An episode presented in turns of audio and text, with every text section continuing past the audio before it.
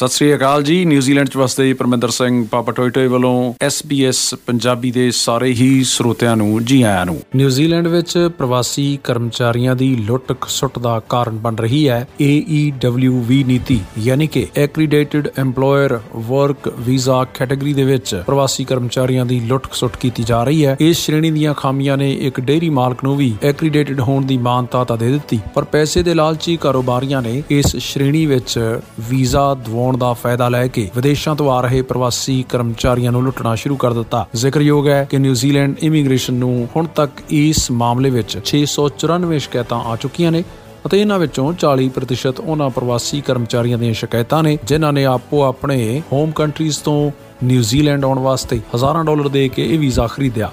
ਇੱਥੇ ਆ ਕੇ ਜਾਂ ਤਾਂ ਉਹਨਾਂ ਦੇ ਰੋਜ਼ਗਾਰਦਾਤਾ ਵੱਲੋਂ ਉਹਨਾਂ ਨੂੰ ਕੰਮ ਤੋਂ ਜਵਾਬ ਦੇ ਦਿੱਤਾ ਗਿਆ ਜਾਂ ਫਿਰ ਸੜਕਾਂ ਤੇ ਧੱਕੇ ਖਾਣ ਲਈ ਮਜਬੂਰ ਕਰ ਦਿੱਤਾ ਗਿਆ। ਇੱਥੇ ਵੀ ਯਾਦ ਕਰਾ ਦਈਏ ਕਿ ਨਿਊਜ਼ੀਲੈਂਡ ਦੇ ਵੱਖ-ਵੱਖ ਗੁਰੂ ਘਰਾਂ ਵਿੱਚ ਅਜਿਹੇ ਲੋਕਾਂ ਦੇ ਸ਼ਰਨ ਲੈਣ ਦੀ ਗੱਲ ਸਾਹਮਣੇ ਆ ਰਹੀ ਹੈ। ਦੂਜੇ ਪਾਸੇ ਇਮੀਗ੍ਰੇਸ਼ਨ ਮਾਹਰਾਂ ਦਾ ਕਹਿਣਾ ਹੈ ਕਿ EMPLOYERS ਨੂੰ ਮਾਨਤਾ ਦੇਣ ਤੋਂ ਲੈ ਕੇ ਕਰਮਚਾਰੀ ਚੁਣਨ ਤੱਕ ਦੇ ਪੂਰੇ ਵਰਤਾਰੇ ਨੂੰ ਸਖਤੀ ਨਾਲ ਲਾਗੂ ਕੀਤੇ ਜਾਣ ਦੀ ਲੋੜ ਹੈ ਤਾਂ ਕਿ ਨਿਊਜ਼ੀਲੈਂਡ ਦੇ ਲੋੜਵੰਦ EMPLOYER ਹੀ ਪ੍ਰਵਾਸੀ ਕਰਮਚਾਰੀ ਨੂੰ ਹਾਇਰ ਕਰਨ ਦਾ ਹੱਕ ਹਾਸਲ ਕਰ ਸਕਣ। ਤੇ ਉਧਰ ਦੁਨੀਆ ਭਰ ਵਿੱਚ ਛਾਈ ਮੰਦੀ ਦਾ ਅਸਰ ਪੰਜਾਬੀਆਂ ਦੇ ਦੂਜੇ ਵੱਡੇ ਘਰ ਕੈਨੇਡਾ ਦੇ ਵਿੱਚ ਵੀ ਪ੍ਰਤੱਖ ਤੌਰ ਤੇ ਦਿਸਣਾ ਸ਼ੁਰੂ ਹੋ ਗਿਆ ਹੈ। ਦਰਅਸਲ, ਕੈਨੇਡਾ ਵਿੱਚ ਘਰ ਖਰੀਦਣਾ ਲਗਾਤਾਰ ਮਹਿੰਗਾ ਹੁੰਦਾ ਜਾ ਰਿਹਾ ਹੈ। ਵਾਧੀਆਂ ਵਿਆਜ ਦਰਾਂ ਦਰਮਿਆਨ ਮਕਾਨ ਖਰੀਦਣ ਦੀ ਚਾਹਤ ਰੱਖਣ ਵਾਲੇ ਲੋਕ ਉਮਰ ਭਰ ਦੇ ਕਰਜ਼ਦਾਰ ਹੁੰਦੇ ਜਾ ਰਹੇ ਨੇ ਤੇ ਉਧਰ ਪਤਾ ਲੱਗਿਆ ਹੈ ਕਿ ਵਿਸ਼ਵ ਬੈਂਕ ਦੇ ਨਵੇਂ-ਨਵੇਂ ਚੁਣੇ ਗਏ ਪ੍ਰਧਾਨ ਸਰਦਾਰ ਅਜੇ ਬੰਗਾ ਅਗਲੇ ਹਫ਼ਤੇ ਅਹਮਦਾਬਾਦ ਵਿੱਚ G20 ਵਿੱਤ ਮੰਤਰੀਆਂ ਅਤੇ ਕੇਂਦਰੀ ਬੈਂਕ ਦੇ ਗਵਰਨਰਾਂ ਦੀ ਮੀਟਿੰਗ ਵਿੱਚ ਸ਼ਾਮਲ ਹੋਣ ਲਈ ਭਾਰਤ ਦਾ ਦੌਰਾ ਕਰਨਗੇ। ਵਿਸ਼ਵ ਬੈਂਕ ਦੇ ਪ੍ਰਧਾਨ ਦਾ ਅਹੁਦਾ ਸੰਭਾਲਣ ਤੋਂ ਬਾਅਦ ਸਰਦਾਰ ਬੰਗਾ ਦੀ ਇਹ ਪਹਿਲੀ ਭਾਰਤ ਯਾਤਰਾ ਹੋਵੇਗੀ। ਭਾਰਤੀ ਅਮਰੀਕੀ 63 ਸਾਲਾ ਸਰਦਾਰ ਅਜੇ ਬੰਗਾ ਨੇ ਜੂਨ ਮਹੀਨੇ ਵਿੱਚ ਇਹ ਪ੍ਰਧਾਨਗੀ ਦਾ ਅਹੁਦਾ ਸੰਭਿਆ ਸੀ।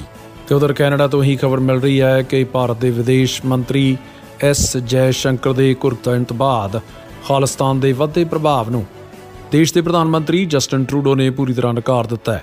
ਉਹਨਾਂ ਨੇ ਪ੍ਰਤੀਕਿਰਿਆ ਦਿੰਦੇ ਹੋਏ ਗੱਲ ਆਖੀ ਹੈ ਕਿ ਅਸੀਂ ਹਮੇਸ਼ਾ ਇਸ ਮਾਮਲੇ ਨੂੰ ਗੰਭੀਰਤਾ ਨਾਲ ਲੈਂਦੇ ਹਾਂ। ਉਹਨਾਂ ਇਹ ਵੀ ਆਖਿਆ ਕਿ ਕੈਨੇਡਾ ਬਹੁਤ ਹੀ ਵਿਭਿੰਨਤਾ ਵਾਲਾ ਦੇਸ਼ ਹੈ ਅਤੇ ਇੱਥੇ ਵਿਚਾਰਾਂ ਦੇ ਪ੍ਰਗਟਾਵੇ ਦੀ ਆਜ਼ਾਦੀ ਹੈ। ਪਰ ਅਸੀਂ ਇਹ ਯਕੀਨੀ ਬਣਾਵਾਂਗੇ ਕਿ ਹਿੰਸਾ ਅਤੇ ਕੱਟੜਪੰਥੀ ਸਾਰੇ ਰੂਪਾਂ ਦੇ ਵਿੱਚ ਮੁਕਾਬਲੇ ਨਾਲ ਹੀ ਨਜਿੱਠੀ ਜਾਵੇ। ਤੇ ਚਰਚਾ ਕਰਾਂਗੇ ਲਹਿੰਦੇ ਪੰਜਾਬ ਦੀ ਯਾਦ ਕਰਾਉਣਾ ਚਾਹਾਂਗੇ ਕਿ ਜਿੱਥੇ ਚੜ੍ਹਦੇ ਪੰਜਾਬ ਦੇ ਵਿੱਚ بارش ਅਤੇ ਹੜ੍ਹਾਂ ਨੇ ਬਹੁਤ ਬੁਰੀ ਤਰ੍ਹਾਂ ਜਨਜੀਵਨ ਨੂੰ ਪ੍ਰਭਾਵਿਤ ਕੀਤਾ ਅਤੇ 30 ਦੇ ਕਰੀਬ ਮੌਤਾਂ ਦੇ ਸਮਾਚਾਰ ਮਿਲੇ ਇਧਰ ਪਾਕਿਸਤਾਨ 'ਚ ਰਹਿੰਦੇ ਲਹਿੰਦੇ ਪੰਜਾਬ ਦੇ ਵਾਸੀ ਵੀ ਇਸੇ ਤਰ੍ਹਾਂ ਦੀਆਂ ਘਟਨਾਵਾਂ ਤੋਂ ਬੁਰੀ ਤਰ੍ਹਾਂ ਪੀੜਤ ਨੇ ਅਤੇ ਕੁੱਲ ਮਿਲਾ ਕੇ ਪਾਕਿਸਤਾਨ ਵਿੱਚ ਹੁਣ ਮੀਂਹ ਅਤੇ ਹੜ੍ਹਾਂ ਦੀ ਬਦੌਲਤ 50 ਤੋਂ ਵੱਧ ਲੋਕਾਂ ਦੀ ਮੌਤ ਹੋ ਜਾਣ ਦੀ ਪੁਸ਼ਟੀ ਹੋਈ ਹੈ ਜਿਸ ਵਿੱਚ ਪੰਜਾਬੀਆਂ ਦੇ ਇੱਕ ਵਸਦੇ ਨਗਰ ਲਾਹੌਰ ਦੀ ਚਰਚਾ ਖਾਸ ਤੌਰ ਤੇ ਨਜ਼ਰ ਆ ਰਹੀ ਹੈ, ਜਿੱਥੇ ਕਿ 9 ਲੋਕਾਂ ਦੀ ਮੌਤ ਹੋ ਗਈ ਅਤੇ 12 ਦੇ ਕਰੀਬ ਜ਼ਖਮੀ ਦੱਸੇ ਜਾ ਰਹੇ ਨੇ। ਇਧਰ ਵੀ ਯਾਦ ਕਰਾ ਦਈਏ ਕਿ ਬਾਹਰ ਵਸਦੇ ਸਿੱਖਾਂ ਦੇ ਵਿੱਚ ਇਸ ਗੱਲ ਨੂੰ ਲੈ ਕੇ ਹਮੇਸ਼ਾ ਹੀ ਇੱਕ ਖੁਸ਼ਖਬਰ ਜ਼ਿਕਰ ਦਾ ਕਾਰਨ ਰਹੀ ਹੈ ਕਿ ਸਿੱਖ ਧਰਮ ਵਿਸ਼ਵ ਦਾ ਪੰਜਵਾਂ ਸਭ ਤੋਂ ਵੱਡਾ ਧਰਮ ਬਣ ਗਿਆ ਹੈ। ਸਿੱਖ ਭਾਈਚਾਰੇ ਦੇ ਨਾਗਰਿਕਾਂ ਵੱਲੋਂ ਜਿੱਥੇ ਆਪਣੇ ਅਧਿਕਾਰਾਂ ਦੇ ਵਿੱਚ ਵੱਖ-ਵੱਖ ਦੇਸ਼ਾਂ ਦੀ ਆਪਣੇ ਵਸੇਬੇ ਦੇ ਦੌਰਾਨ ਕਿਸੇ ਵੀ ਯੋਗਦਾਨ ਨੂੰ ਕਦੇ ਵੀ ਘਟਾ ਕੇ ਨਹੀਂ ਦੇਖਿਆ ਜਾ ਸਕਦਾ।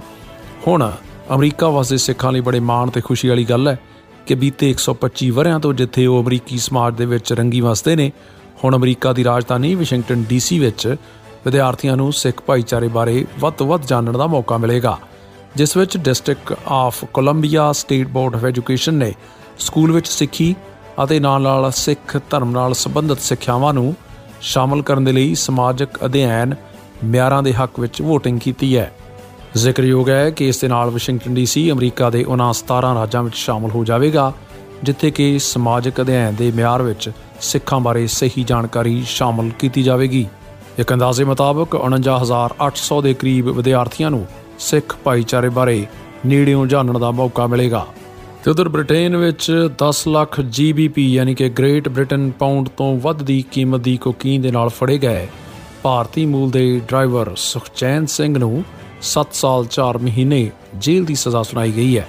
ਦਰਸਲ ਮਈ ਮਹੀਨੇ ਵਿੱਚ ਬਰਮਿੰਗਮ ਦੇ ਹਾਈਵੇ ਦੇ ਨੇੜੇ ਪੁਲਿਸ ਨੇ ਇੱਕ ਖਬਰ ਦੇਣ ਤੋਂ ਬਾਅਦ ਜਿੱਥੇ ਸੁਖਚੈਨ ਨੂੰ ਕਾਬੂ ਕੀਤਾ, ਜਿਸ ਕੋਲੋਂ ਵੱਡੀ ਮਾਤਰਾ ਵਿੱਚ ਏ ਸ਼੍ਰੇਣੀ ਦੀ ਮਿਲਣ ਤੋਂ ਬਾਅਦ ਉਸ ਨੂੰ ਜੇਲ੍ਹ ਭੇਜ ਦਿੱਤਾ ਗਿਆ। ਤੇ ਉਧਰ ਪੰਜਾਬ ਦੇ ਇਤਿਹਾਸਕ ਨਗਰ ਸ੍ਰੀ ਮੁਕਤਸਰ ਸਾਹਿਬ ਦੇ ਪਿੰਡ ਮੱਲਣ ਦੇ ਨੌਜਵਾਨ ਦੀ ਦਰਦ ਕਹਾਣੀ ਵੀ ਜ਼ਿਕਰਯੋਗ ਹੈ। ਦਰਅਸਲ ਬਲਵਿੰਦਰ ਸਿੰਘ 2008 ਦੇ ਵਰੇ ਦੌਰਾਨ ਕੰਮ-ਕਾਜ ਦੇ ਸਿੱਟੇ ਵਜੋਂ ਸਾਊਦੀ ਅਰਬ ਚਲਾ ਗਿਆ, ਜਿੱਥੇ ਉਸ ਦੀ ਕੰਪਨੀ ਵਿੱਚ ਹੀ ਕਿਸੇ ਨਾਲ ਉਸ ਦਾ ਝਗੜਾ ਹੋ ਗਿਆ ਤੇ ਜਿਸ ਤੋਂ ਬਾਅਦ ਦੂਸਰੇ ਵਿਅਕਤੀ ਦੀ ਮੌਤ ਹੋ ਗਈ। ਪੁਲਿਸ ਨੇ ਮੁਲਜ਼ਮ ਬਲਵਿੰਦਰ ਸਿੰਘ ਨੂੰ ਗ੍ਰਿਫਤਾਰ ਕਰ ਲਿਆ। ਕਰੀਬ 7 ਸਾਲ ਦੀ ਸਜ਼ਾ ਹੋਈ ਤੇ ਉਸ ਨੂੰ ਸਾਊਦੀ ਅਰਬ ਦਾ 10 ਲੱਖ ਰਿਆਲ ਯਾਨੀ ਕਿ ਭਾਰਤੀ ਕਰੰਸੀ ਮੁਤਾਬਕ 2 ਕਰੋੜ ਰੁਪਏ ਬਲੱਡ ਮਨੀ ਦੇਣ ਦੀ ਗੱਲ ਆਖੀ ਗਈ। ਜੁਰਮਾਨਾ ਨਾ ਦੇਣ ਤੇ ਬਲਵਿੰਦਰ ਸਿੰਘ ਦਾ ਸਿਰ ਕਲਮ ਕੀਤਾ ਜਾਣਾ ਸੀ, ਲੇਕਿਨ ਆਖਰਕਾਰ ਉਹਨਾਂ ਦੇ ਪਰਿਵਾਰ ਵੱਲੋਂ 22 ਮਈ 2022 ਨੂੰ ਇਹ ਜੁਰਮਾਨਾ ਅਦਾ ਕਰ ਦਿੱਤਾ ਗਿਆ। ਪਰ ਫਿਰ ਵੀ ਹੁਣ 14 ਮਹੀਨੇ ਬੀਤਣ ਉਪਰੰਤ ਵੀ ਬਲਵਿੰਦਰ ਸਿੰਘ ਦਾ ਪਰਿਵਾਰ ਉਸ ਨੂੰ ਉਡੀਕ ਰਿਹਾ ਹੈ। ਸਾਊਦੀ ਅਰਬ ਵਿੱਚ ਸਜ਼ਾ ਪੂਰੀ ਕਰਨ ਦੇ ਬਾਵਜੂਦ ਬਲਵਿੰਦਰ ਨੂੰ ਹਾਲੇ ਤੱਕ ਰਿਹਾਈ ਨਹੀਂ ਮਿਲੀ ਤੇ ਆਖਰ ਤੇ ਹੁਣ ਗਾਥਾ ਉਸ ਦਲੇਰ ਸੂਰਮੇ ਦੀ, ਜੋ ਪੰਜਾਬ ਤੋਂ ਆਮ ਪ੍ਰਵਾਸੀ ਵਾਂਗ ਅਮਰੀਕਾ ਦੀ ਧਰਤੀ ਫ੍ਰਿਜ਼ਨੋ ਵਿਖੇ ਪਹੁੰਚਾ ਅਤੇ ਆਪਣੀ ਨਿਤ ਦਿਨ ਦੀ ਜ਼ਿੰਦਗੀ ਦੇ ਵਿੱਚ ਜਿੱਥੇ ਉਸਨੇ ਮਿਹਨਤ ਕੀਤੀ, ਉਥੇ ਇੱਕ ਸਮਾਂ ਆਇਆ ਜਿੱਥੇ ਉਸਨੇ ਕਿੰਗਸ ਦਰਿਆ ਦੇ ਵਿੱਚ ਡੁੱਬ ਰਹੇ। ਤਿੰਨ ਬੱਚਿਆਂ ਨੂੰ ਬਚਾਉਣ ਦੇ ਲਈ ਆਪਣੀ ਜਾਨ ਕੁਰਬਾਨ ਕਰ ਦਿੱਤੀ। ਸਿਤਮ ਜ਼ਰੀਫ ਇਹ ਰਹੀ ਕਿ ਦੋ ਬੱਚਿਆਂ ਨੂੰ ਉਸਨੇ ਬਚਾ ਲਿਆ, ਲੇਕਿਨ ਤੀਸਰੇ ਬੱਚੇ ਅਤੇ ਆਪਣੇ ਆਪ ਨੂੰ ਪਾਣੀ ਦੇ ਵਿੱਚੋਂ ਬਾਹਰ ਨਾ ਲਿਆ ਸਕਿਆ। ਅਗਸਤ 2020 ਦੇ ਦੌਰਾਨ, ਜਿੱਥੇ ਉਸ ਨੂੰ ਅਮਰੀਕਾ ਦੇ ਵਿੱਚ ਨੈਸ਼ਨਲ ਹੀਰੋ ਦੇ ਤੌਰ ਦੇ ਉੱਤੇ ਯਾਦ ਕੀਤਾ ਗਿਆ। 31 ਸਾਲਾ ਸਰਦਾਰ ਮਨਜੀਤ ਸਿੰਘ ਨੂੰ ਉਹਨਾਂ 16 ਲੋਕਾਂ ਦੇ ਵਿੱਚ ਹੁਣ ਮਨੋਨੀਤ ਕੀਤਾ ਗਿਆ, ਜਿਨ੍ਹਾਂ ਨੂੰ ਕਾਰਨੇਗ ਹੀਰੋ ਫੰਡ ਦੇ ਵਿੱਚ ਅਵਾਰਡ ਕੀਤਾ ਜਾਣਾ ਹੈ। ਯਾਦ ਰਹੇ ਇਸ ਮਾਮਲੇ ਨੂੰ ਲੈ ਕੇ ਨਾਰਥ ਅਮਰੀਕਾ ਦੇ ਨਾਲ ਪੂਰੀ ਦੁਨੀਆ 'ਚ ਵਸੇ ਪੰਜਾਬੀ ਇਸ ਸਿੱਖ ਨੌਜਵਾਨ ਦੀ ਦਲੇਰੀ ਦੀ ਚਰਚਾ ਕਰਦੇ ਨੇ। ਤੇ ਆਖਰ ਵਿੱਚ ਖੇਡ ਦੇ ਮੈਦਾਨ ਤੋਂ ਖਬਰ ਤੁਹਾਡੇ ਨਾਲ ਸਾਂਝੀ ਕਰੀਏ ਕਿ ਛੋਟੇ ਪਰ ਖੂਬਸੂਰਤ ਮੁਲਕ ਨਿਊਜ਼ੀਲੈਂਡ ਦੇ ਵਿੱਚ ਪੰਜਵੀਆਂ ਸਿੱਖ ਖੇਡਾਂ ਇਸ ਵਾਰ 25 ਅਤੇ 26 ਨਵੰਬਰ ਨੂੰ ਖੇਡੀਆਂ ਜਾਣਗੀਆਂ, ਜਿਸ ਦੇ ਵਿੱਚ ਕਰੀਬ 1500 ਦੇ ਕਰੀਬਨ ਖਿਡਾਰੀ ਵੱਖ-ਵੱਖ ਦੇਸ਼ਾਂ ਅਤੇ ਸ਼ਹਿਰਾਂ ਤੋਂ ਸ਼ਮੂਲੀਅਤ ਕਰਨਗੇ। ਇਹ ਵੀ ਯਾਦ ਕਰਾ ਦਈਏ ਕਿ ਇਹਨਾਂ ਖੇਡਾਂ ਦੇ ਵਿੱਚ ਦੋਵੇਂ ਦਿਨ ਸੱਭਿਆਚਾਰ ਦੀ ਮੰਚ ਅਤੇ ਨਾਲ-ਨਾਲ ਬੱਚਿਆਂ ਵਾਸਤੇ ਬਹੁਤ ਸਾਰੇ ਆਕਰਸ਼ਕ ਸਰਗਰਮੀਆਂ ਵੀ ਖੇਡ ਮੈਦਾਨ ਦਾ ਹਿੱਸਾ ਹੋਣਗੇ।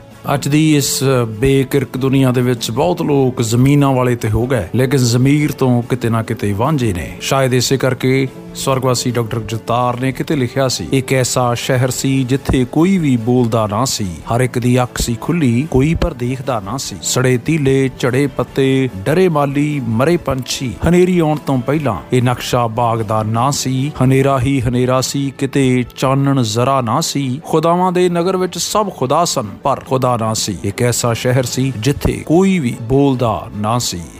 ਅਗਲੇ ਹਫ਼ਤੇ ਹੋਣਗੀਆਂ ਮੁਲਾਕਾਤਾਂ। ਐਸਪੀਐਸ ਪੰਜਾਬੀ ਦੇ ਸਾਰੇ ਹੀ ਸਰੋਤਿਆਂ ਤੋਂ ਵਿਦਾ ਚਾਹਾਂਗਾ। ਸ਼ੁਕਰੀਆ।